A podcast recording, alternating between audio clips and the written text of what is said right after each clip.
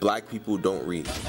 Reading is fundamental. Get a book, man. Get the great stories. The great thing about reading is that it broadens your, your life. You know, we all live our lives, but I think a reader lives a hundred other lives. Welcome back to Inspyre Reads with Inspyre Entertainment. I'm your host Mohamed, joined by my co-host Sharmarke.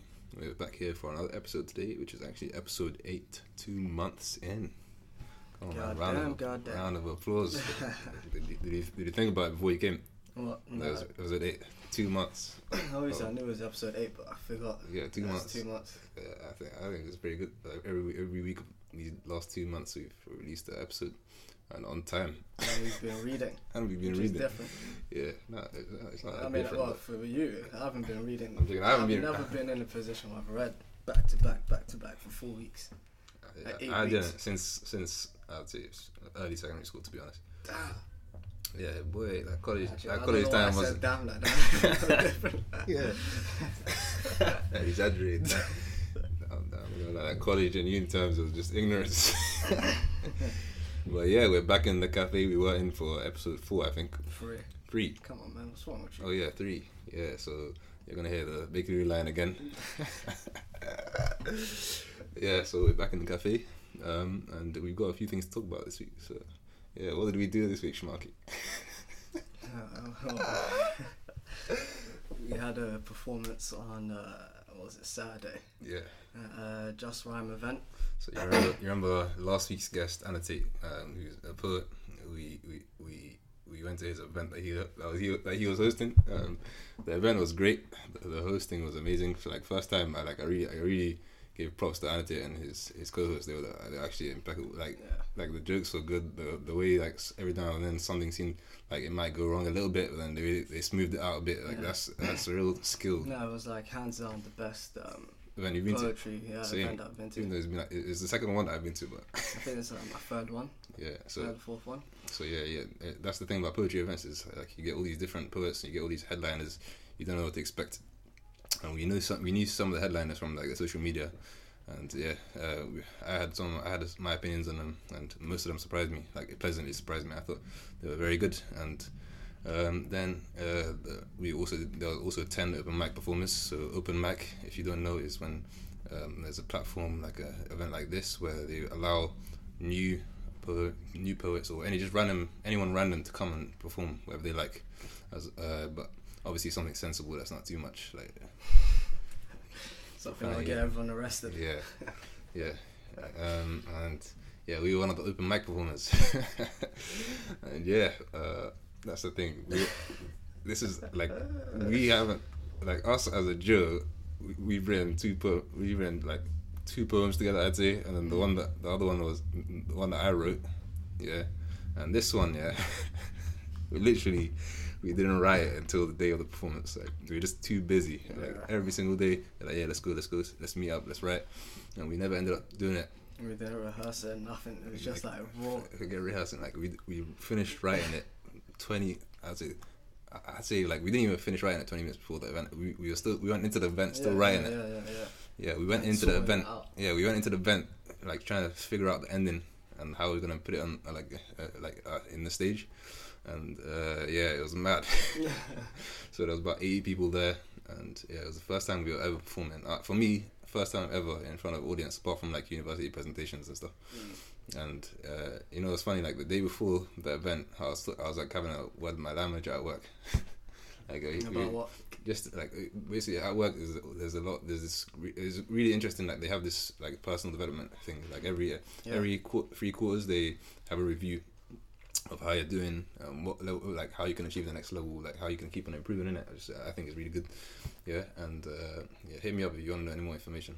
Yeah and uh, he was talking about like potentially like they, they have work events as well. I, I don't know remember I, I like sent a couple snaps like last time was the oval remember? The Kia oval Oh, the yeah, cricket yeah, yeah, okay. Yeah, they have they have a couple of events where there's like big speakers, like big guys from the tech industry. Okay. and then like they have they also have keynote speakers there, which uh, lightning they call it lightning talks, and that's when someone comes in and they talk about what they're working on, and, and they they're, they they're given like three minutes to talk, and it could be anyone like whoever whoever wants to volunteer their talk basically. Okay, what Yeah. from like the department? Yeah. Okay. Uh, and but it's like there's loads of people in this one. Like maybe a thousand people to that event. And what did they talk about? Something. Whoa, whoa, whoa! Why are you releasing my Why are you releasing my information? We're gonna beep that out. but yeah, I'm gonna have to edit that. He just re- he just revealed my workplace. but yeah, I'm, I work in technology and like uh, I work in digital and technology. So there's a lot of like tech heads and like the next next big thing that's gonna happen in tech Yeah. there's like a in, you get insight into that, you know, and yeah, they have, they have these lightning talks, and then my manager was like suggesting to me, why don't you do one of these lightning talks? And he's like, yeah, you build up your confidence, and uh, maybe uh, like if you build up your confidence, and you can start doing more of these talks, and you can become more known as a figure in technology. Yeah. And then I, I was just there smiling in the back of my head, like little does he know that I got performance tomorrow. I'm totally unprepared for. I was like, boy, let me get out of this meeting. I had to write. and then yeah, and uh, we we come on the day. Uh, Sharmarke here is working. yeah. So it was an early morning shift as well. yeah, And I was tired as hell. And I remember, you know what was funny? When I was working, I was like, oh man, we need to finish this poem. but I, I thought it was the next day. And I was like, yo, it's today. Luckily, yeah, tripping. yeah, we had nothing ready. Literally, four lines. I'd say four lines at all. Uh, um, the day before we tried to write a bit, but we just couldn't get around to it. Like, like we, our heads just weren't in it, you know. And uh, the idea itself was one that was really tricky to, to try and come up with a piece, and that's another thing we, we'll talk about a bit later on in the performance. But yeah, so um, we ended up like Sh- Sharmarke. Uh, no, we wrote a few, like we wrote a couple of lines the day before, and then uh, Sharmarke in his free time he managed to like sort out the story of the. the he sort he, he sort of like ordered the story of the of the piece that we wanted to do. So like all our pieces, we try and make them into a little story to make it interesting, you know. And uh, he st- he sorted out the, the order of the story and like the concept behind it. And then yeah, th- that day I got up early uh, on the day of the performance. I, I started trying to write, and yeah, it was a struggle. it was an absolute struggle, and then I ended up like leaving out the ending. I couldn't think of an ending. And then we met up around five, and the event was like around seven. We were just there trying to figure out what to what to do, and then uh, Sid, who we mentioned in the call before, in the, In previous episode, before, we yeah. mentioning this guy. For good, what, seven minutes? yeah, he called us and he was like giving us tips on what to do, and he was suggesting doing the pieces that we've done before that we're familiar with. Yeah. And I was like, yeah, I'm, I'm not even that familiar with them. Like, even when we were making the videos, I was still, I was like reading off my phone. I was still struggling. so like, I had totally forgotten this. And for me, that the piece that I was writing that day was was kind of fresh in my mind. And I also wanted to do, I wanted the challenge of of doing something fresh. And I, I just really didn't want to do the old pieces, man. I, I'm just sick of them. I'm not gonna lie. Uh, and yeah, you know, you know what it is. Is like if you repeat your own, if you ha- have your own piece and you hear it over and over again, I think you get sick of it. We heard it so much. didn't we? Yeah, oh yeah. Gosh. Oh, yeah. When other people were like, "Yo, we, we like that video, man. The the story was really good," and they start playing in front of us, and we're just, ah, just cringing like so hard, you know. And then uh, yeah, so Sid called us and he gave us he was giving us advice, which was really helpful, and we took it on board. But I was like, I was just stubborn. I was like, "Yo, we're doing this. I don't care if it's ready or not." Yeah. I was like, we're doing this. I don't care if it's ready or not. If, if we got to read off our phones, we'll read off our phones, innit? And that's what we, that's what we ended up doing. Um, but yeah, we go up we go up to the event. I remember the host tells us uh, we're going to be second because some of the the acts haven't arrived. He said we might even be first. yeah. Yeah. So we were, I think we were both kind of relieved because we wanted to like just get out of the way and relax for the rest of the evening. Yeah, and then that's the only way you well, if you're performing, especially for your first time, you've Yeah. always got the performance on the back of your mind, so you can't really enjoy the event. Yeah, exactly. So if you do it first, then it's like, oh, okay, cool, like that's that's it done, and then now let me enjoy the, the, the thing. Yeah, and then um, like the, the performers started arriving, and then uh, every time someone got called up, we were like, "Oh, it's us! Come back!" I was ready to stand up, and I was straightening my collar. I was trying, making sure my shoes are tied properly. I was, I was, I was doing all sorts like getting that, you know, that, Yeah. that spray, the, the mint spray out. Oh gosh, what in the mouth? yeah, in the mouth. I was making sure I'm ready every time, and then it just kept on going. The event was meant to finish at nine thirty, and then it ended up we ended up performing at ten thirty ish. Yeah. Yeah. The thing was, uh, I remember like um, at nine thirty, I was like, yeah, that's it, we're not performing. I was still like- sure that we were gonna You perform. know, I, I was I so that it was completely out of my mind. I was like, okay, let me enjoy you know the rest of the show, innit? Yeah, and then it obviously went on very well. And then it was like, I think he was waiting for Tommy or something to come. Tommy Amen. So the main headliner, yeah. Yeah, and then um, then there was, then they called out that there's going to be more open mic people. Yeah, the last couple of open mic people. Yeah. And I knew, I was like, yeah, that's us. We're up. and, at that point, I was so drained. and yeah, this guy worked, he worked in it, so he was knackered in it. And I, me, myself, I was going up with a bit of a headache, yeah, but um, the thing is, how do you feel like like waiting for the our time to come up? no, I'll tell you this. So, so initially, Yeah, right at the beginning, I was like, all right, cool. You know, there was I had energy and whatnot. Yeah. I was like, okay, if I was we, the opposite, we do it first, blah blah blah.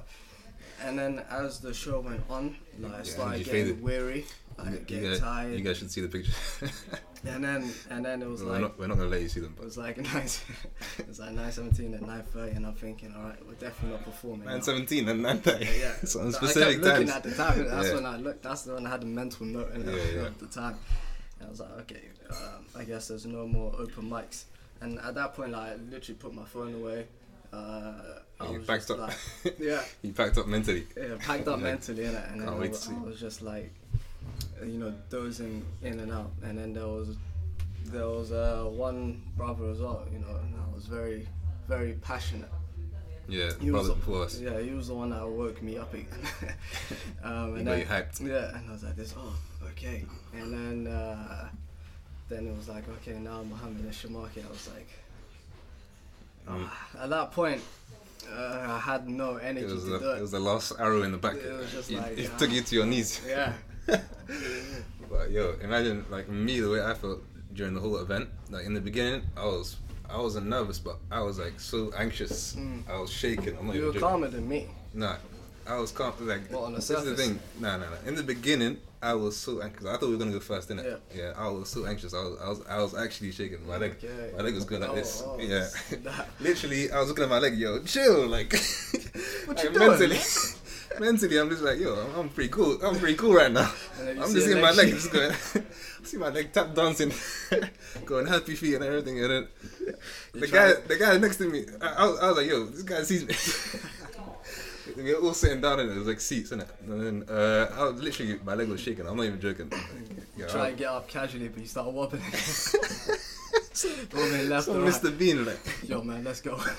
yeah, I was, I was literally shaking. I'm not even joking because I'm, I'm terrible with, in, in public. Like, put me in front of five people and I'm still, I'll, I'll crumble. I'm not gonna lie.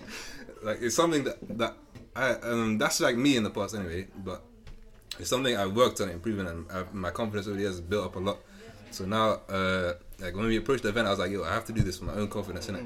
Because even if it goes well or not, I just want to ha- know that I was able to go up there, and whether the piece is crap or not, uh, I'm happy in at the end of the day. Yeah. Which is what happened in it. But yeah, in the beginning, I was literally shaking. I'm not even joking.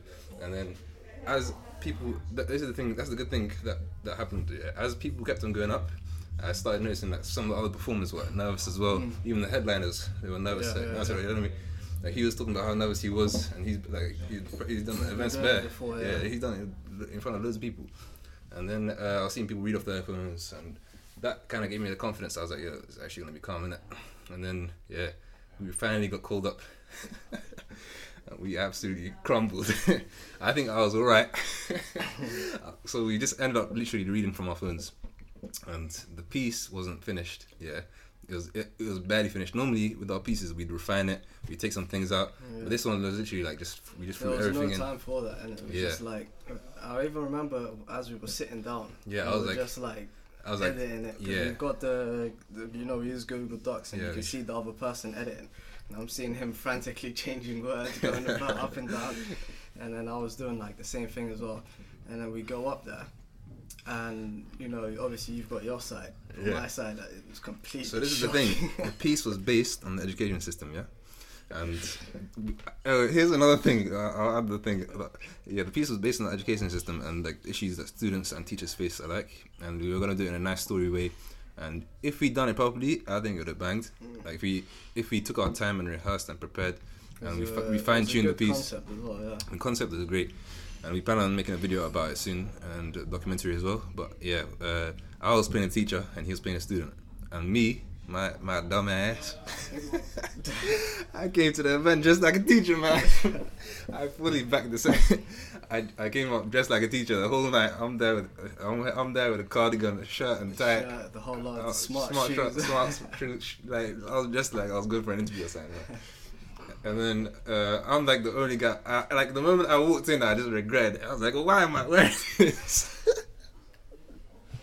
I was like, why am I wearing this? Like, 'cause it would have made sense if I wore it and we were fully prepared. Yeah? And it, it would have like direct, it would have added more to the message. Yeah. But I just wore it for the sake of it.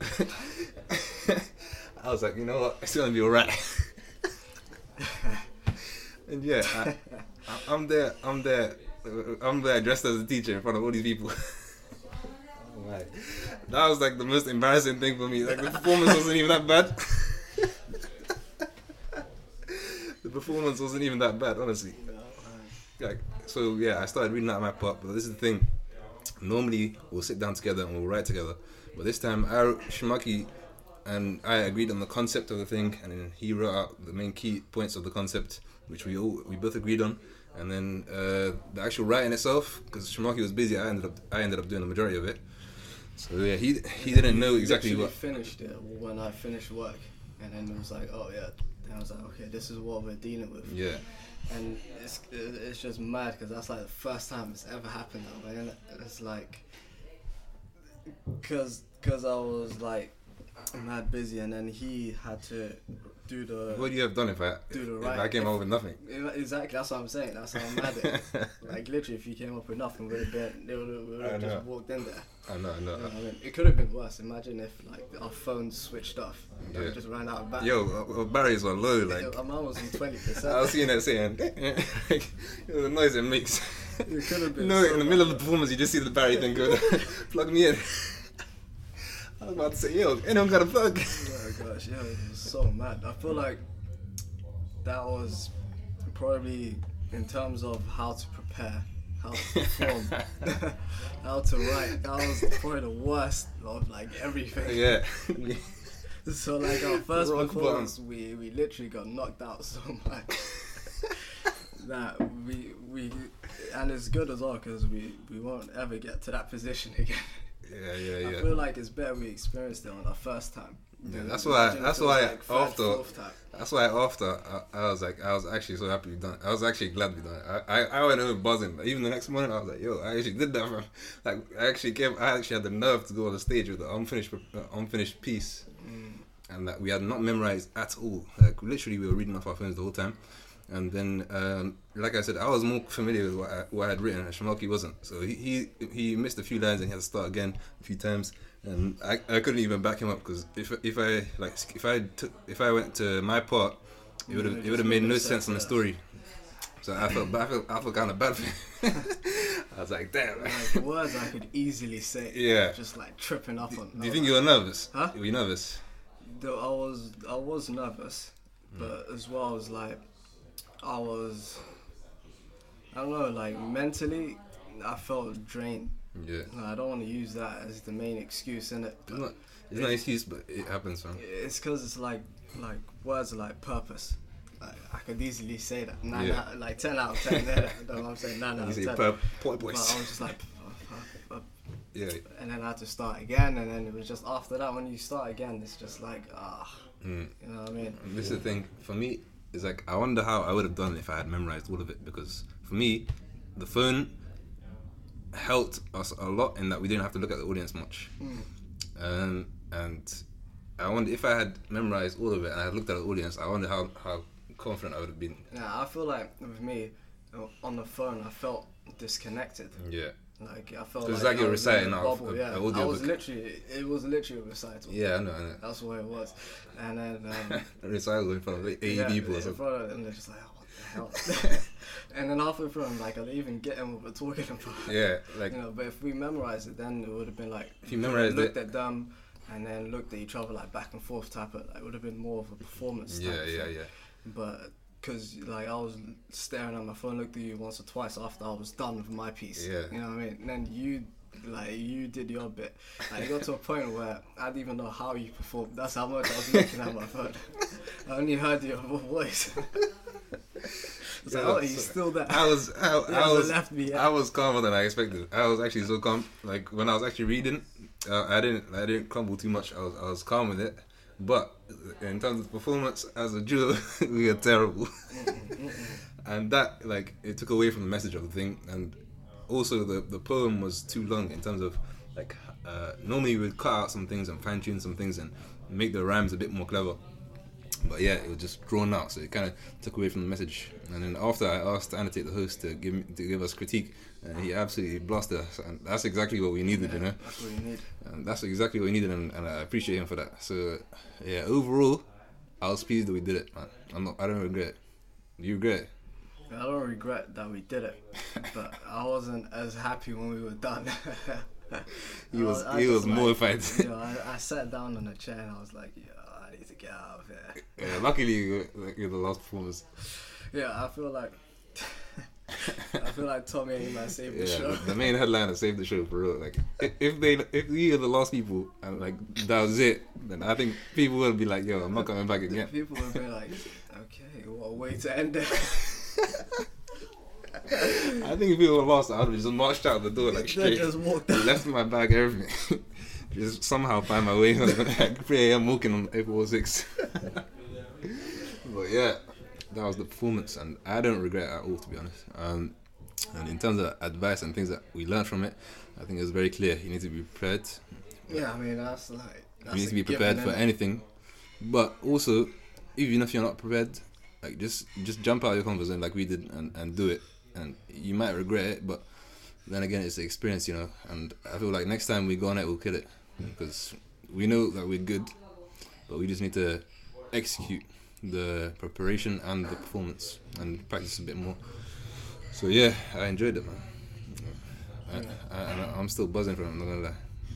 Oh really? Yeah, I'm buzzing, man. I forgot about it.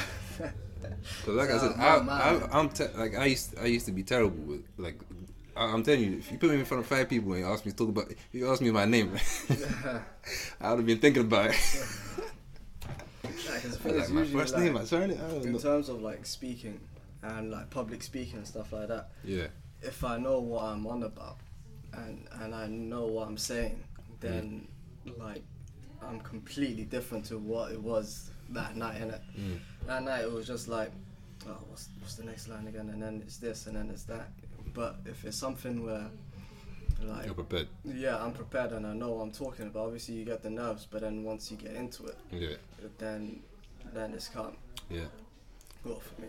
yeah. Literally, like midway through the piece, uh, both of us were in. The, we were just like, oh my god, you don't want to do this no more. But I just kept up the pace. I, I was, I was like, we're doing this, we're finishing it. And I'm glad we done it, man. And yeah, like I said, jump out of your comfort zone, try it, try it, and I, I'm happy I did it. And the only way is up from here, to be honest. So yeah, uh, I think we're gonna keep on going to open mics and keep on practicing and coming up with new bangers, hopefully. But yeah, uh, this is the thing. Imagine like one of my goals for 2018 was to perform four times, and this is already this is already one performance in January. So I think I can do, I can do like ten times, man. I, I'm ready to go again. I don't even mind doing the same thing. I'm ready to go again, just for, just for my confidence personally.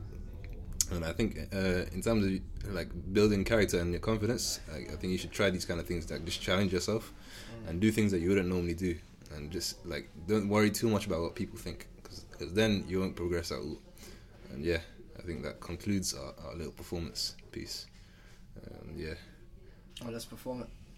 perform it right now. Right. You don't want to hear it. Like earlier in the day, I was thinking uh, I think we should like bang out the writing right now and, and like clean it out, like make sure it's fine tuned. So um, we make the actual video is on point. It's like the best thing we've ever done. I think that's that's the plan. But we also plan on doing a documentary. So um, this is a heads up. If if you are a teacher or a student or anyone that is associated with the school, hit us up and because we want to interview you. We want to Sorry, we, we, don't forget we're in a cafe. Yeah, so if you hear any background noise, well, you are hearing background noise. Just deal with it. but yeah, we're not gonna be like this every week. Um, we were meant to record yesterday. Today's Monday. Uh, we were meant to record yesterday, but neither of us were feeling w- well that day, and yeah, we couldn't turn up to the location. But today we're here, and the video is gonna be out on a Tuesday, hopefully. Um, but yeah, we're, we're gonna be, be, be making a video uh, documentary about the education system.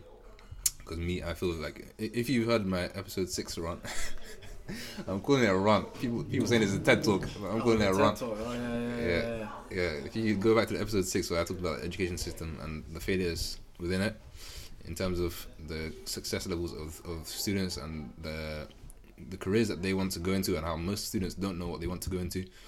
Um, I feel like the education system has a major part in that, and um, and we're we're gonna try and make a documentary about it and address these issues and get the perspective of all these different people, teachers, students, student uh, teachers unions, student unions, um, even like board members, maybe inspectors if you're lucky, and also talk to different students from different levels and like ask them about the transition from certain level to another, like GCSEs to A levels, and then ask them about their experience. And I want to also interview some apprentices, like I said before. I'm actually an, I I actually finished an apprenticeship apprenticeship recently, which I enjoyed. Um, I, I didn't really enjoy it, but there's a lot of lessons I learned from it and there's a lot of benefits I gain from it. So um, please reach out to us. Um, if you, we have our group account as well. Um, so we have Inspyre Entertainment on Twitter, Instagram, and we also have our personal accounts on Twitter and Instagram as well, on Facebook. Um, yeah, Inspyre Entertainment's on Facebook as well. We'll put all those in the description. So just reach us out, reach out to us, and um, if you got any idea, uh, if you've got any information, just hit us up and we'll work with you and yeah, we'll make a great documentary soon. Hopefully, that will help the education system in a in a positive way. Even if it helps one person, I'll be happy, in my opinion. Um, so, on to the next uh, thing. So, normally we have a challenge section, but I think we're running over time, so I just came up with one question. Um, and I was just thinking about it the other day. I was listening to a podcast called Mind Heist. It's a very good podcast. Um, they talk about all these different. Uh, me and Sharmarke were making fun of this earlier. We were like, every single podcast seems to uh, say that they talk about the lesson talked about issues in society. Yeah. Like every single podcast says that. Like every single podcast is um Yeah, it's like oh we're gonna talk about the issues in society that no one talks about and then everyone's talking about that Yeah. issue. Now the the thing that I don't have a problem with people doing that. The only Yeah, problem that I do have is the fact that if everyone's talking about it, like who's actually gonna do something about it? Because solution. unless something happens, then it's gonna be a thing which everyone just talks about. what I Exactly. mean? Um, so like That's if- mate. if- Actions follow ideas. yeah, if someone if someone like wants to do a podcast about the issues that everyone that no one talks about, right? then the way then the way that sh- they should do it is that before they even do the podcast, they should like write down like Research. twenty episodes of different things like in the community, this and that. Mate, Don't tell them how to do their job. I'm joking. Uh. Nah, and then and then in those twenty episodes, they go out and they actually like speak with people in there, like you know a bit like that serial, um, Yeah. where she actually goes out So there's to another- speak to uh, like people and interview them, and which serial is basically another podcast which is about crime.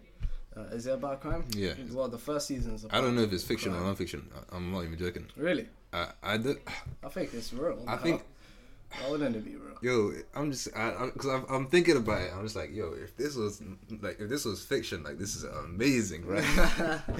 I'm not even joking. But yeah, Yeah, but so the point I'm saying is, is like Just she- investigate is what you're she saying, research. Out, yeah, she goes out, she investigates, she she does her research, and then she, well, she doesn't provide solutions, but she just provides different sides of the argument. no, she works hard to build up the, the pieces of the puzzle. That's what it is. So, for example, if we put it, if we put an example into this, like, let's say your first episode is about, um, let's say, okay, let's say the education system, Yeah. right? And before you like conclude or, or, or make the podcast where you just sit down and talk about it, to actually like go out, speak to teachers, do something, and then come up with a solution, and then make that into like a whole show yeah, and then put that on there. So then it's more than just someone talking about. it. It's actually someone who's tried. Whether you failed or not, you're going to show people that look, I did this, I did that, I didn't fail, which can inspire someone else to actually Exactly. go out and try something. exactly. Or if like you're talking about creatives in like our community, um, like actually go to someone who is a creative and someone who is actually trying to break through and then provide solutions on which way that that person's taking and which way which other people can do it rather than uh, just just talking about it so Mm. that was that was basically my feelings on um, because I heard a lot of people have told me yeah I want to start a podcast where I talk about things which no one talks about And I'm like, people are talking about that. Yeah. You know, everyone's talking Yeah, about yeah. that. But the question is, what would make you different? I know? think yeah, it's all about personality at the end of the day. It is we're about not claiming to be we're not claiming to be No, we're, not, we're not claiming to be the But best that's our either. opinion. But what what I'm saying is, it's like it's more beneficial to to like actually see like to try the things that you are talking about um, and then give people the perspective that way it's like someone could talk about the war in syria all day long but then someone who's actually in the war of syria and they're talking about experiences like where a chemical bomb drops and um, they have to think about whether to take this body here who's dying and risk their own lives or just leave that body and save themselves. You know, things like that stuff which are more like first person can have more of an effect on people than just lasting effect. glossing over like problems and stuff. Mm. Yeah, so that was basically my view on on that. Where, where did that come from? Huh? Where did that come from? Yeah, I come from came from the heart. That's where it came from. you have a heart. but yeah, um, so so I got a yeah. I, I, I was going about. I was going. I was gonna. I was about to go into our discussion. So normally we have a challenge segment, but I've decided I'm gonna call it deep thinking. Inspired Damn, you changed it like three times. Yo, now. you Just come up with some whack names, man. it was what was the other one food for thought? Food for thought. Oh, hey, that's the one right there. That, Well, that was actually Ding, ding, ding. that was actually originally the name for our podcast. Oh yeah. Oh yeah, I forgot. You forgot about that, huh? Yeah, yeah, yeah. Yeah, so we're gonna call it food for thought then. The food for thought section. Mm. What was it called last week? Challenge. I don't know. it was like some thinking thing. It was like something deep. Uh, Deep thought- thought- I don't know what it was. yeah, Well, deep like, questions. Deep questions or something. Something like that. And then I remember you was like, oh, I don't know why we call it challenges. I was like, what? Because every week is not like a challenge. It's like just something that will make you think a little bit. That's the plan. Food for So yeah, stick, food for yeah. thought is gonna stick. That's it. Uh, Right. So welcome to food for thought. Next week when you say back to challenges. Uh, welcome to Food for Thought. This is the new segment that we've been doing for the last four episodes. so, um, today's little thing that I had was yeah, I was listening to a podcast. That's where Sharmarke's point came from, um, called Mind Heist. And yeah, they talk about issues that a lot of people talk about. See, I'm joking, thing. I'm joking. I'm joking. I don't want anyone to like start thinking uh, I'm You're hating making fun of it. other You're a podcasts. hater, boy. We all know already. I'm not hating. You're a player I'm hater, saying- man, of the highest I'm degree. Saying, especially for those that are coming up, those that are new, um, and they want to be different or they want to innovate the game, then to actually try and do it in that form, rather than just speaking about the society, the topics I know. Nah, man, do what you want. Do what you want. Just be original about it. That's all. Yeah, that's what I'm saying. That is original. I'm just saying, like, you sound like a hater right now, I'm man. hating. You hating on me right now. I'm just saying. That, that, was, that was just the point. It's, it's actually more of a suggestion I'm to, joking, to I agree. people that are doing I agree it right 100%. now anyway. Yeah. Listen, it was all in jest don't worry about it, mate. I believe it. But yeah, food for thought. So I was listening to a podcast called Mind Heist, and they actually talk about. They don't talk about issues. They talk about doing things, and they propose. They propose solutions mm. every episode, and I, I really rate it. They were talking about. I was listening to the first, second episode, I think, and they were talking about business and how to go about your business in terms of setting up business, like how young people um, go about doing things, and how most businesses fall off, fall off within a year. They're talking about how to make it successful and the experiences and things like that, Okay. um, particularly from an Islamic stand, uh, standpoint. Uh, and yeah, I found it really interesting, and they're very well spoken, and they're articulate, and they address issues in a way that um, that really hits the point. It doesn't gloss over it. It doesn't go around it. It doesn't like make you think about it and then oh now I gotta think of uh, now I gotta think of a solution. Why can't they just give it to me on a plate? Yeah, they give it to you on a plate, literally. but that's what you want, man. Yeah, that is what you Because they make you think and then they give you the food on the plate. Why you gotta tease me, bro? yeah, and then uh, I was listening to it and they were talking about how nowadays most people they're fed visually or audio visually. So every website you go to, remember how websites back in the day used to be just like text and you see like one dead like picture. yeah, it was like there's just blocks of text, blocks of text. Like every now and then when you're researching for uni, you come across some old uni websites that like you know what I'm talking about. You know, you come across them old uni websites that have an article that's actually quite useful, but it just butters to look at. Oh yeah, yeah, Yeah. yeah. So most of those, um, most of those websites and all the other content like magazines and stuff, there wasn't a lot of pictures. Um, nowadays, everything's like vi- like visual. Or like everyone's a photographer these days. Everyone's a videographer these days. Everyone's on YouTube. Yeah. It, video is being fed into our minds from a young age, Uh, bro. I saw that my I was speaking to a friend the other day about this. I, I put up a little Snapchat post of my little brother watching uh, some some toy show on YouTube. Okay. Uh, they had Oh, yeah, three point yeah, nine yeah. million Oh, subscribers, and I was like, yo. I'm, I'm done with this yeah. entertainment. I'm, I'm buying some toys right now. I'm going to I'm going to Argos. I'm gonna actually pick something out from the catalog this time, I'm not just what look at it. do? He just um, unboxes his It toys. a, nah, it was a woman literally. it sounds ridiculous. She had a few toys, like like action, not even action figures. It's like Batman. No, it's like superhero hmm. labeled toys, like boats and stuff. Yeah. Like Spider Man's face on it. And she's in carpet? a plane in a bath. Oh, in a in bathtub, bath? Like you know, it's, it's a boat in it, so make it realistic. And this guy's, Okay. yeah, and my little three-year-old brother is there watching. I saw him before the video started. I saw him, click, I saw him see an ad and click skip on there. he, He knows. bro. He even installed AdBlock. I saw him click on that, skipping on the ad so quick. I was like, yo, how did he do that? Oh. The skip ad button didn't even come up yet. I was like, what did he do there? And I was like, yo, why are you watching this? And he's like, because I like it. Oh gosh. And yeah, they had 3.9 million subscribers. What are kids doing? But yeah, like I said, from a young age, Oh kids. yo, 3.9 million yeah, subscribers. I know. Like, I think we should make a toy, a toy, a toy podcast now, Yeah. and we'll call that challenges. But yeah, um, yeah, kids these days they're getting fed like visual, visual, visual stuff from a young age, uh, visual information. A lot of them are actually intelligent. Like you speak to a little kid, like my, my little three year old brother can hold a conversation, like he can hold it down. Yeah, and, and then uh, he and he can switch up into different languages. as well. And I'm I'm always impressed. I'm like yo, and then he does something i annoying. I'm just like, oh god, so I'm slapping my Still a kid. yeah. when do you grow up? but yeah, It's like that's not the point Einstein was trying to make. Like, give me my carrots. yeah. So yeah, so children eat. So everyone's getting fed visual information these days. It's everywhere. You, you see bus adverts these days. They're not. They're not. They're not uh, stationary anymore. They're moving. Yeah. Um, so they were talking about that, and they were talking about how you go on a website and you see the moment you click on the website is like some kind of video pops up. Yeah. Yeah. And then I, I started thinking like, how does this? Because then they reflected it on like the amount of people that are reading things. There's less and less people reading.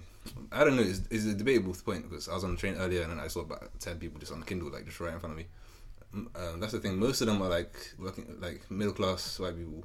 To be honest, you don't see a lot of other um, levels of like people from different like levels of society reading. Do you? And I was arguing with my cousin the other day as well. Like I'm going off a tangent here, but I'll get back to my original my point. God, where, you, where are we going? Yeah, Taking me on the I'm journey. taking, I'm taking you on the Bakerloo line.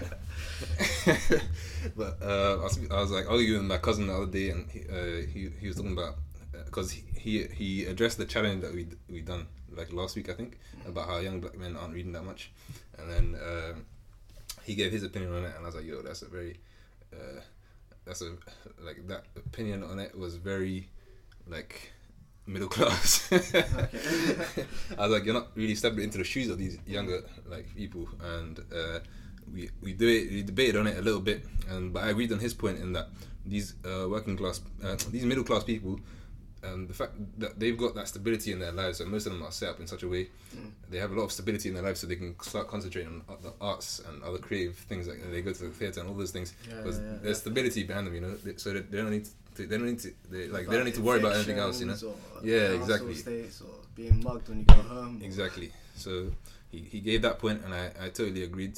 Mm. And now I forgot what my original point. but yeah, um, like I said, you don't see a lot of other backgrounds reading a lot, and yeah, I, I agreed with my cousin's point on that. And then um, the my, the people on the podcast again called Mind Heist, they were saying like, yeah, less and less people are reading, and more people, more and more people are, are getting fed the video information. So I was thinking, imagine like you see how the cinema industry and TV shows they all they're all driven by books when you think about it. All these artists, uh, all these writers, all these films, um, a lot of them are written by someone, and then it gets made into a film by some kind of producer or director, and then uh, the film gets made, and then I started thinking about it. Like nowadays, you don't see a lot of films that are memorable. You know, Mm. you don't see a lot of shows that you, you watch and then you, you, you, you it captivates your attention like that. You know, and I was thinking, does that relate to books? And the fact that less people are reading, uh, less writers. Probably, I, I wouldn't say there's less writers. That's just a wild statistic I'm putting out. Like less people seem to be reading. So in the future, will, will the quality of cinema industry and all these other in, like all these other industries that that, re- that relate to that like TVs and uh, TV shows and stuff will that originality and creativity drop because in my opinion it already has like there's, there's very few shows and things that can keep my attention and that's why I started the podcast like I, I started listening to podcasts a bit more I found like there's a whole world out there and it's all about storytelling and, and personalities Yeah, and that's like, especially nowadays um, with podcasts and stuff, they're coming back. yeah Uh, like voice, Where did they like audibles. Like before podcasts weren't that big, it was just like something that was about. You know what I mean? Um, I think I feel like with in terms of media, there's always this cycle that that keeps coming around. Um, sometimes the books have it, sometimes um, the visuals have it, sometimes the audio have it. Um, in terms of like the books, the reason why um, like a lot of movies and stuff are taking their point like inspiration from the books is because that the books uh, have like unlimited ability to do whatever they want yeah like a, a good point that George R. R. Martin, the guy who wrote Game of Thrones, made was initially when he was coming up with the concept, it was like he could do it as a film, as a movie, or like a show, or like a book.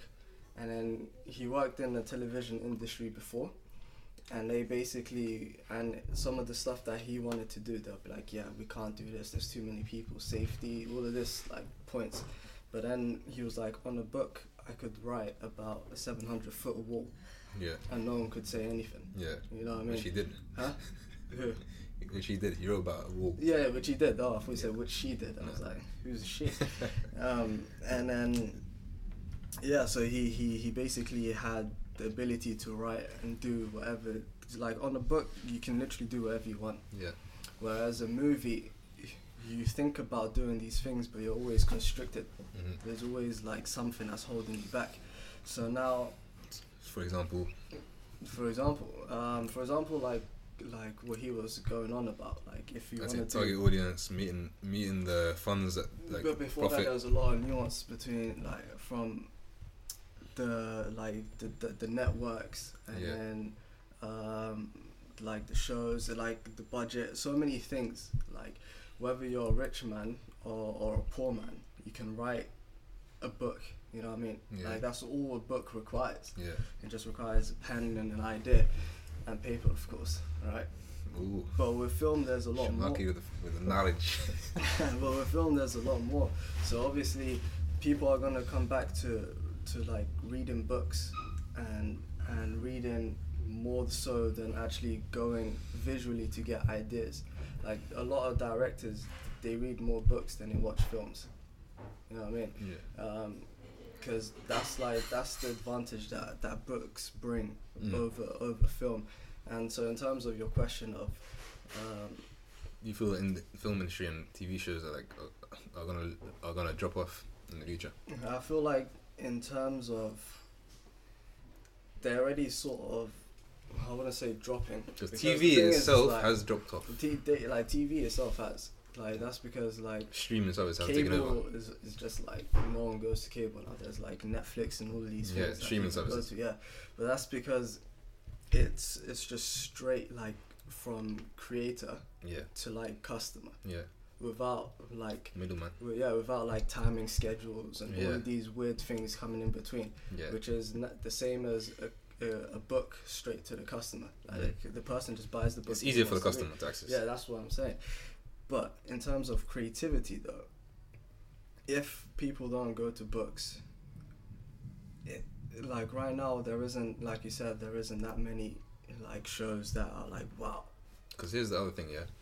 When you also when you think about the people writing uh, the films or the, the scripts for the films, how many of them are represented in different cultures? If you get what I mean. What mean? Remember how I said back to the point where uh, majority of people I see on the trains, wherever I'm going, is, is like middle class white Mm. people, yeah, reading. So how do those people like if they were to write, how do they represent other cultures and embody them Oh, into yeah, their yeah, books yeah. properly? You know what I mean? Mm. And how does that then translate into the film industry? You get me? Yeah, but that's the, the thing is, um, I feel like I'm getting a lot of points from George R. Martin, but it's because he gives good ones. Still guy. Yeah, he gave he gave another point which basically someone asked him like he I was feel a like black, you sleep and you, his voice is distant. someone asked him like it was a black guy. He's like, how comes you don't have like black people on? He was talking about Game of Thrones, and yeah, and he was basically talking about how um, the that he's a white man, yeah, so he he just makes things about he doesn't What he relates to. Yeah, what he relates to. exactly. So the question here is: Are there black men that are making characters and and doing it well. N- Well, I'm, n- not just that. What I'm saying is, will they make the hero in their books a black man? Yeah, The moment you start making a hero a black man, like when we grew up, who were like black superheroes? so I was about to come to that point. Like we didn't have no black superheroes. We had like no one to relate to other than white guys. So Yeah. even when I'm writing like stories or novels or whatnot, Yeah, my main protagonist is a white guy. You know, what I mean? you're just white happens, inside, man. You know what I mean? It's like uh, until I say to myself, no, I'm gonna make it um, a black guy, yeah, and then it still st- it starts being forced, doesn't it? and then it's just like, yeah, because that's Jamal. the thing. It's, it's No, That's my that- that's my main character man, yeah, in my book. like yeah, but that's the thing. Um, th- the more people do that, because right now we don't have like black people that are black authors that are major, Yeah, or like black characters in Yeah. any industry that are major. yeah. The only That's black thing. people that we have major are like those in the entertainment industry, or those like that are athletes. Yeah, know what I athletes mean? as well. So for every young child, they're like, oh, look Role at models. that black guy who's successful. Mm. Like the most successful black people are in the entertainment industry Yeah, or athletes. You know what I mean? Like they look at LeBron James and they're like, oh, I'm, I'm gonna be, I'm gonna be like a basketball. that's a whole another conversation. yeah, it's a whole different conversation. but that's what. Um, so to But tie that back in, it's it's about if we like for black people to start reading, is if black people put themselves in there. If you know what I mean? Like if they write about black um, like characters and make them the heroes, and there are a lot of black authors come up and stuff like that, and then the young children that are black, if they're given young children that are black, but if if they're given then books, and then they they see heroes that are the same hue as them. And, and they start and Hue, bloody hell. and they're inspired by them yeah, then obviously they'll want to be like that person. here's one thing that I was, I was gonna mention: Black Panther. Mm. You see how it's coming out, and the amount that like the, the hype that it's getting from the black From the community black community, yeah. is amazing. That's probably I think it's like first time like exactly. been so why can't we have more? That's this? what. That's what. I'm, that's my point. And honestly, if this fails, if it's not a good quality from be so I'm gonna be so disappointed. I doubt it's gonna be. good. Everyone's saying that they're, they're gonna back it whether it's good or bad. Yeah, that's the Are, only way. are you gonna back it Huh? whether it's good or bad? Yeah, you're You gonna have to. have to. Yeah, you have to. It's the only way. Like, it looks good so far. It looks good, but the hype train is is, is mad. yeah yeah. crazy. I, I think the hype train might kill it. Will it win anything? No. It might hit itself. Actually, I can't say that. I Nah, I think it looks good because the amount of money that's going into it, Mm. the actors that are in it, they're the actual like good black actors, like Mm. solid, like like it's the uh, what's that guy, Michael B. Jordan. I think he's a great black actor, underrated.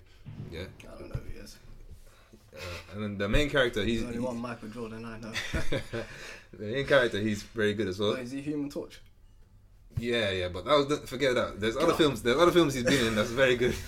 Yo, listen, Fantastic Four, just yeah, Creed, yeah, that guy. He's actually a very good actor, and he's in it. He's in it as well. There's a, there's some good actors on there, and that's like key to a good movie. Yeah, whether it's an average script or not, if there's good actors in it, they can they can make it work. Mm. And yeah, I hope that this is a start of something because for me, like the creative industry in, in like, the black community is uh, is is impressive. There's a, like most black people are funny, like they're, they're relatable, they're creative, they come up with witty stuff. Yeah.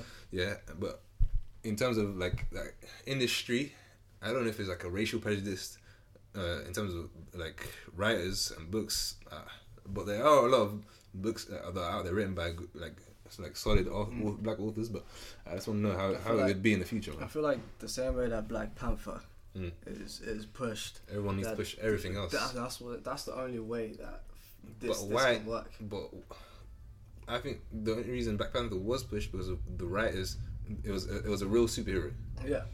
but there's not a lot of others uh, like the the superhero the, the people that wrote that were white. I think, Is it? If I recall correctly. Yeah. I might have to Google that right now. let me let me Google it. Uh, no, but uh, in terms of the point, will creativity go down with what with all this visual, if with all the what like the visual media? Yeah.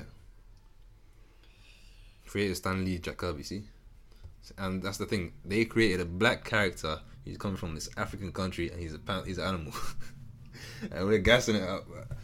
This is is is interesting. Don't you think? Yeah, like the the white man who, crea- who created that character. I don't I don't want to sound like one of these Uncle Toms. Like, white man, white, white man man. is holding us back.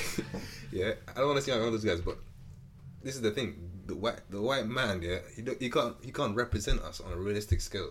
You get me? Mm-hmm. Like, only we can do that. Yeah.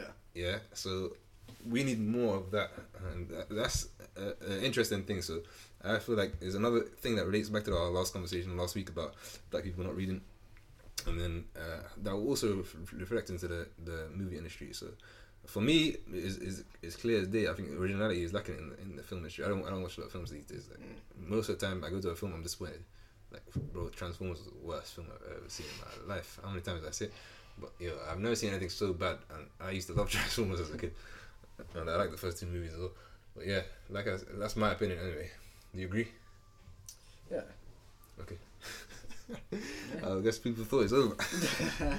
but yeah, I, I think that was a good, interesting conversation. But yeah, so this week we were meant to read The Prince by Niccolo Machi- Machiavelli, Machiavelli. um, but we ended up reading Sun Tzu, The Art of War instead, which is a much more acclaimed book, which a lot of people have recommended. A lot of people, everyone's saying like if you're doing non-fiction, like Sun Tzu, Sun Tzu, The Art of War. Me personally, in terms of fiction books and non-fiction books, sorry, I I, I just don't read them.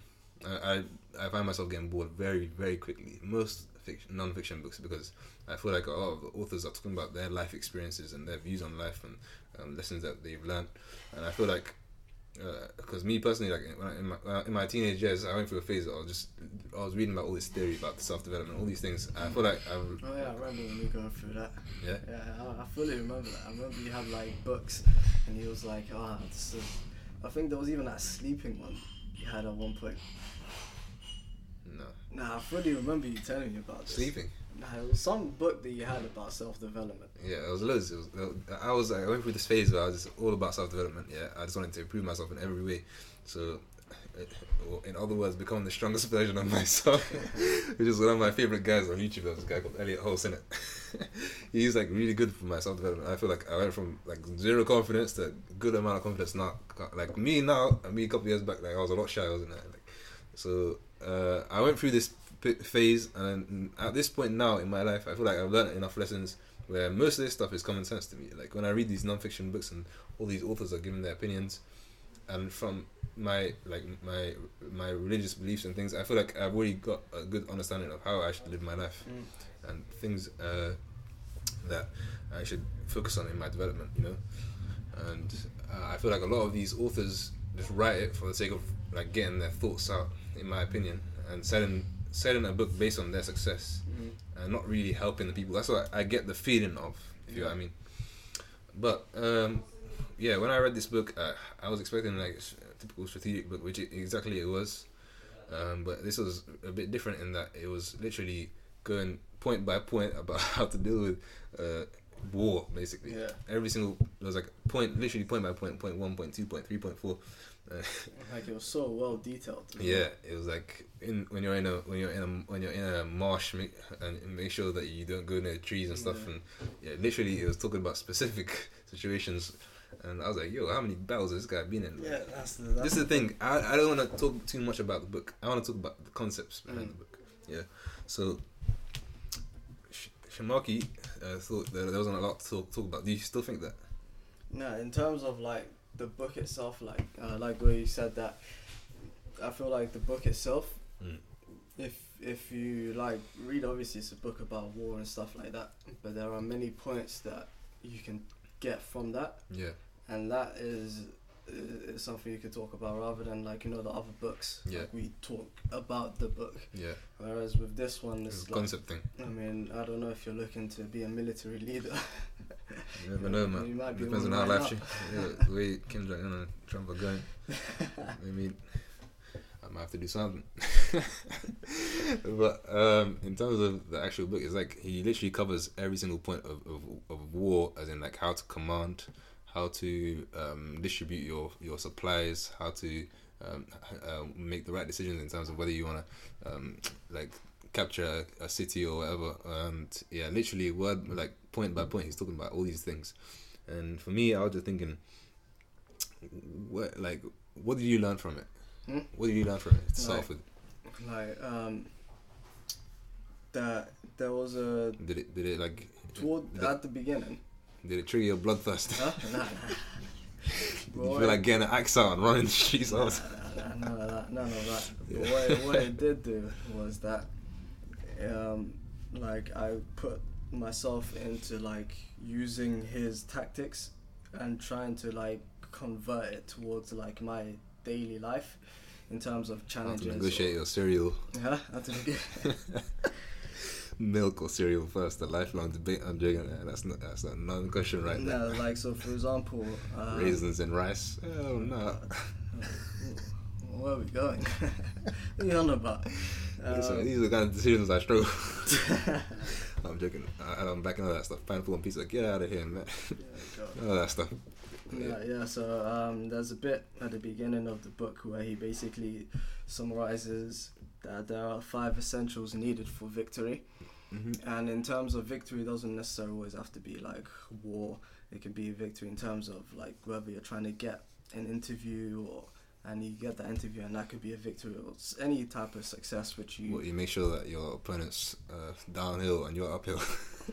Oh my god. oh my god. No, We'll but continue.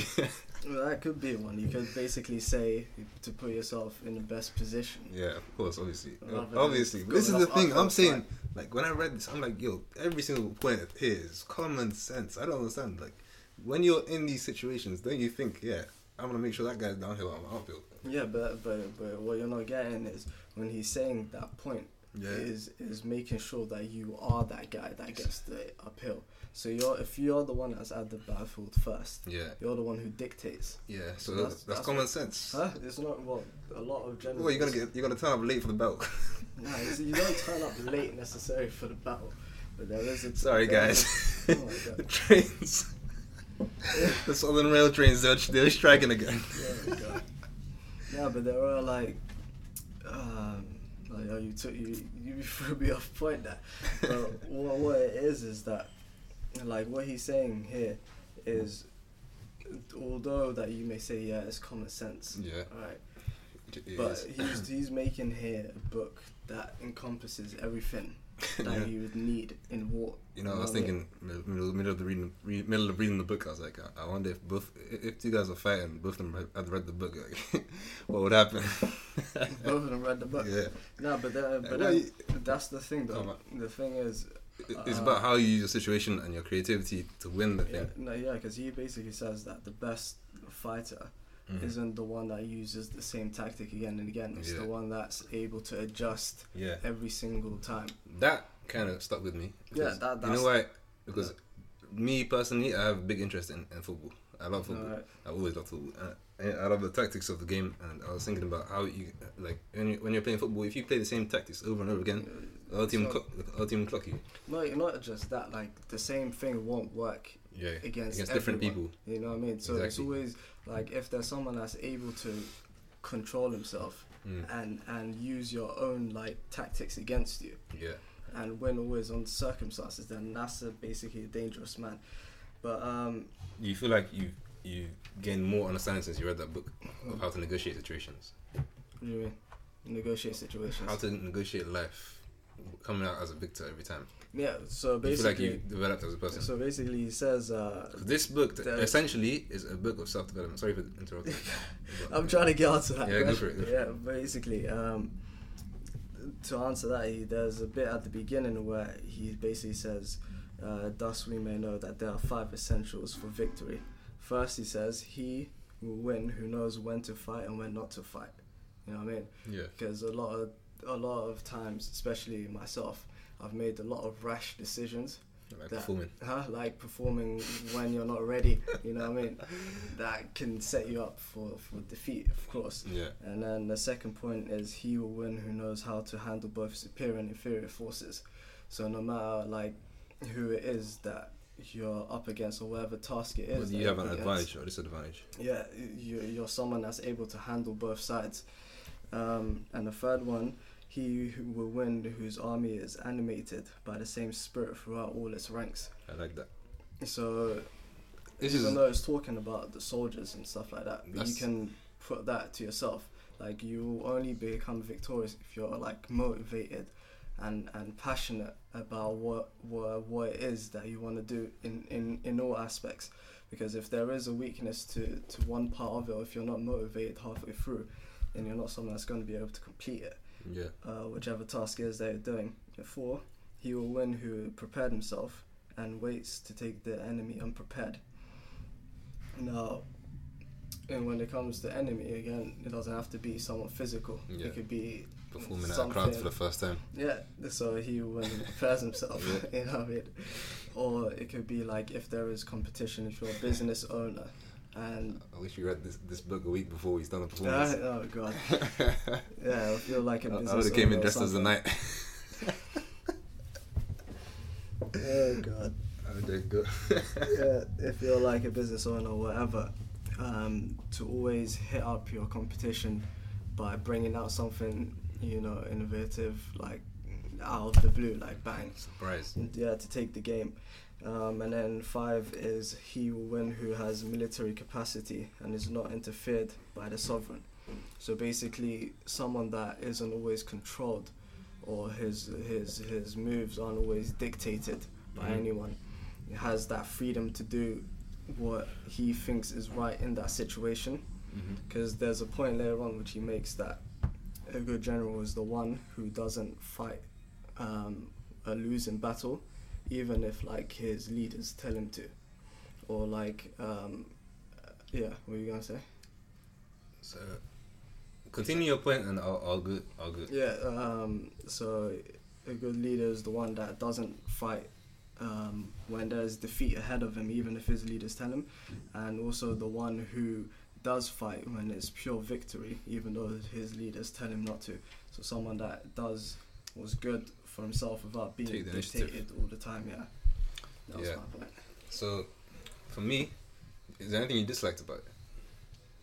The book. No, not really. Had to think of it. So yeah, it was a good book then. So you'd recommend it Yeah. before we go there. All right. So my point is, yeah, in the book he says a lot of the time don't take risks. Mm. Yeah, but then he also says take risks. Yeah, isn't that contradiction? No, but when he's saying, um, basically, obviously you gotta look at the context in which he's talking in, because some of the because some of the times when he says don't take risks is when there's a general that is rash to to to like snatch at a battle when there is no need to to, to take it, because what he's saying is that you'll always be victorious if you only fight when you know it's guaranteed victory. So isn't that saying take no risks? Essentially, yeah. And then he's or later on he's saying take risks. What? Like he's saying take risks sometimes, be, like come up with surprises and stuff. Yeah, but that's not really what coming up with surprises. Yeah, it's a risk. Uh, You don't know how enemy's gonna react. Yeah, no, yeah, well, but uh, what? Yeah, but it's not really because it's like I know what you're trying to say is you plan it out and you take them by surprise, so that you don't you Yeah, don't know like to you expect. bring cavalry that way, then you hit them from the back. Yeah, but what if they have intel on, on you?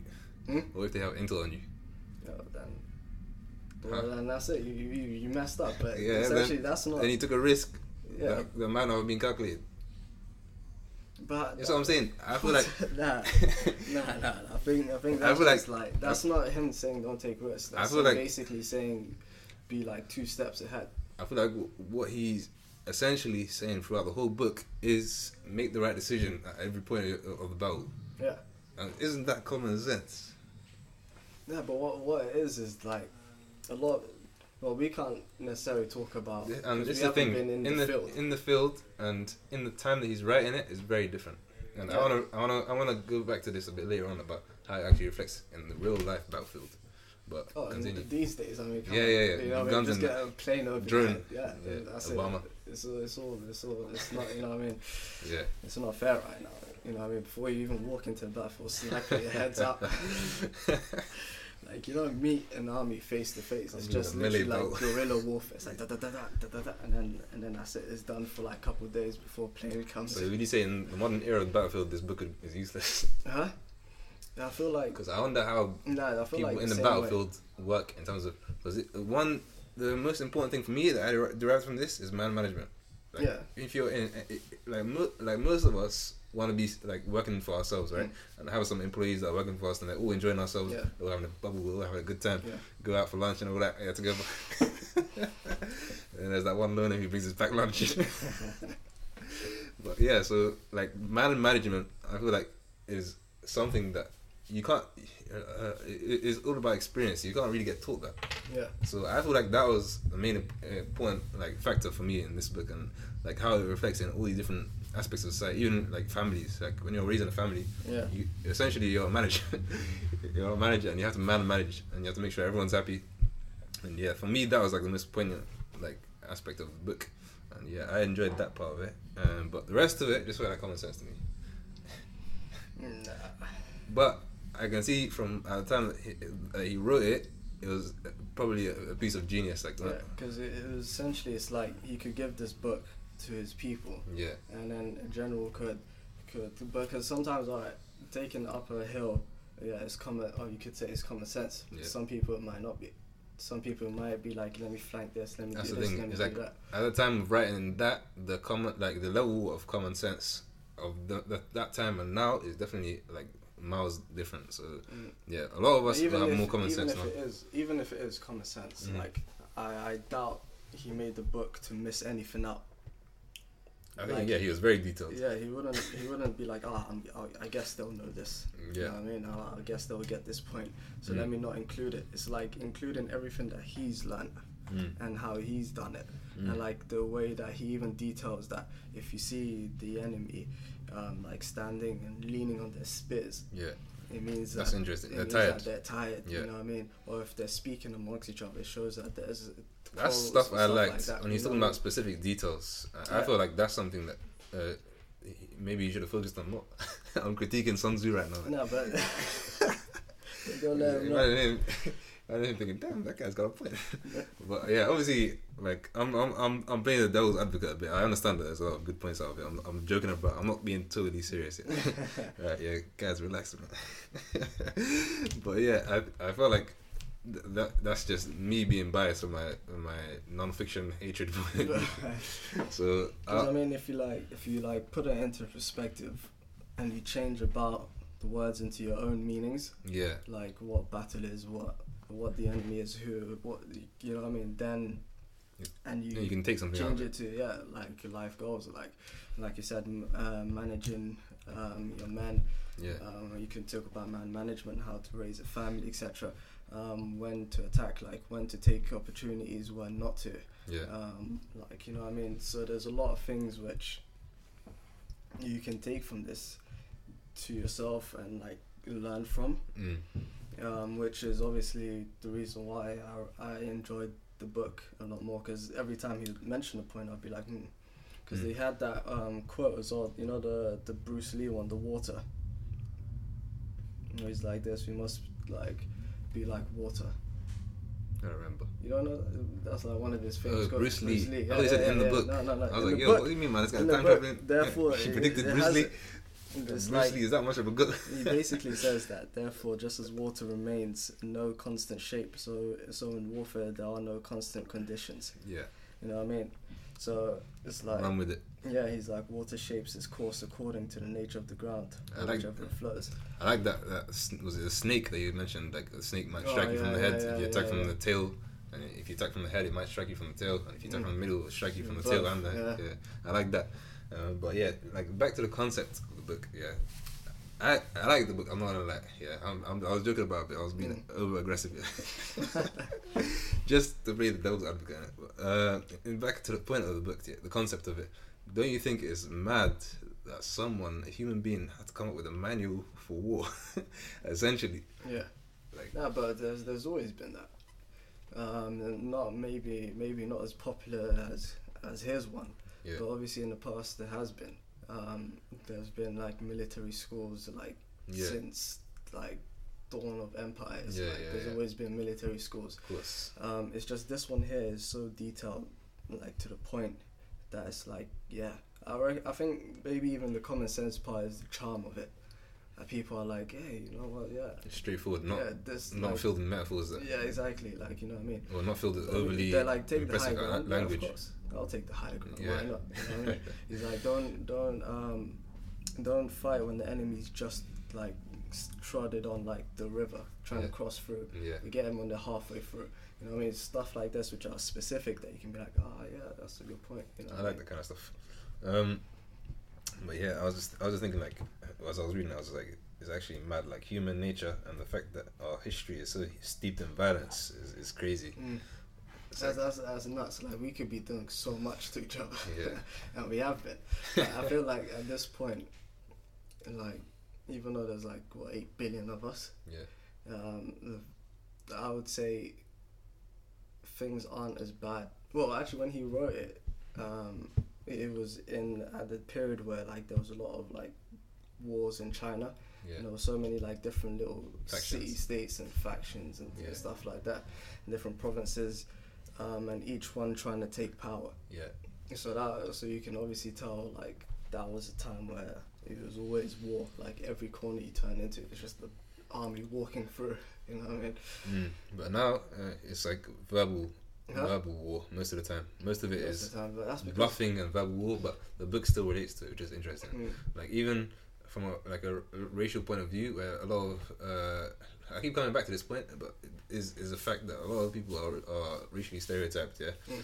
and they they are not treated the same way as other people, one way or another, yeah. So those people, the way they negotiate these situations is interesting. So if you're racially profiled and you have to, and like you're you're treated differently from someone else, Mm. how you how you react to it and how you respond to come out of it like still yeah. still doing okay or even better. I see, like so the book still relates to that in that regard as well. So I was I found it interesting in that regard. But yeah, um, I also thought about like how these plays uh, these tactics play into games and like kids games and how young do kids start developing this mind for trying to take advantage over someone else. It's weird. Like when at one point, like uh, for me personally, when I was a kid, I I, I loved like ta- tactical games like Yu-Gi-Oh, like even Pokemon. Essentially, it was, was a tactical game. Yeah, Mm. yeah. You had your cards, you had your deck, you had your deck of cards, and even like chess, checkers. You were encouraged to play these back in the day. Yeah, It's all bluffs. yeah. But isn't it interesting that we're encouraged to play these as kids?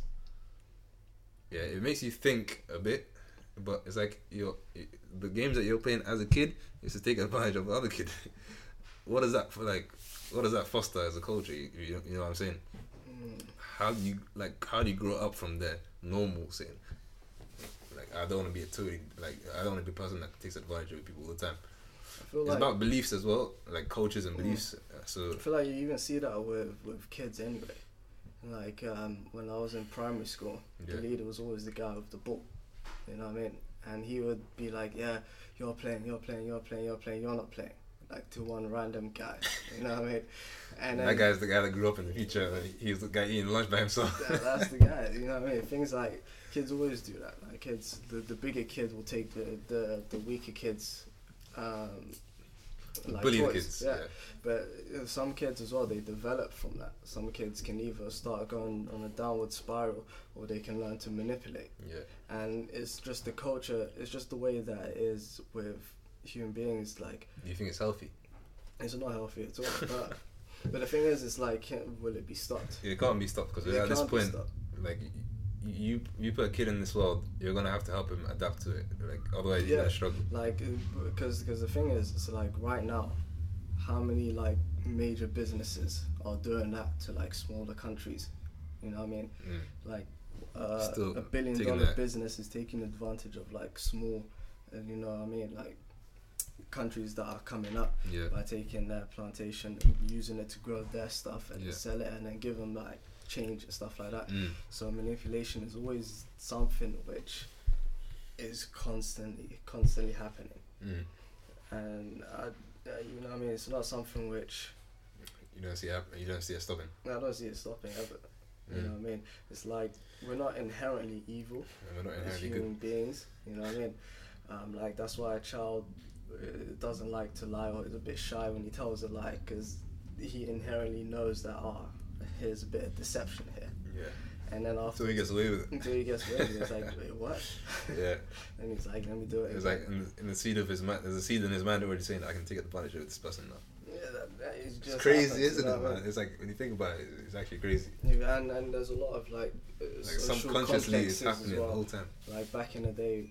Um, that's why guys like Malcolm X and like Martin Luther King, Muhammad Ali, they were so like influential Mm. because there were people that the black people in America, a lot of them had that social like inferiority complex where Yeah. they felt inferior to the white man.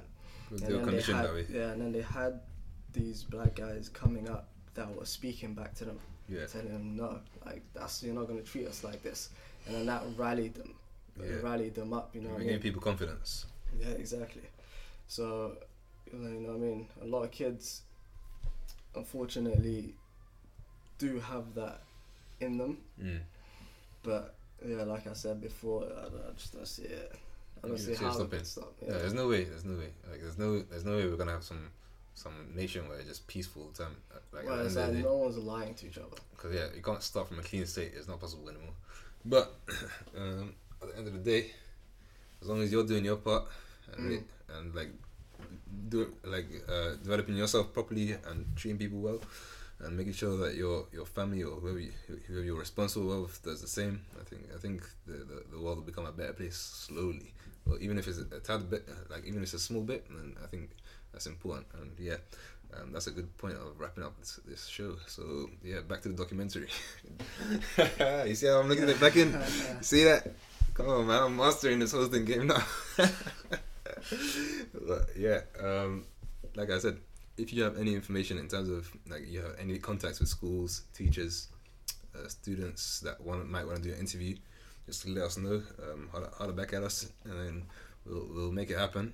And hopefully, we'll make a, a great documentary that can be broadcasted to people that can make a change. Hopefully, and yeah, um, as usual, we'd like to ask that you make sure that you share this. But normally, we don't ask you to review, but please could you review our, our podcast on iTunes and SoundCloud, leave ratings, and uh, make sure you share it with anyone that you, you might think is interested because Yeah, and follow on SoundCloud as well.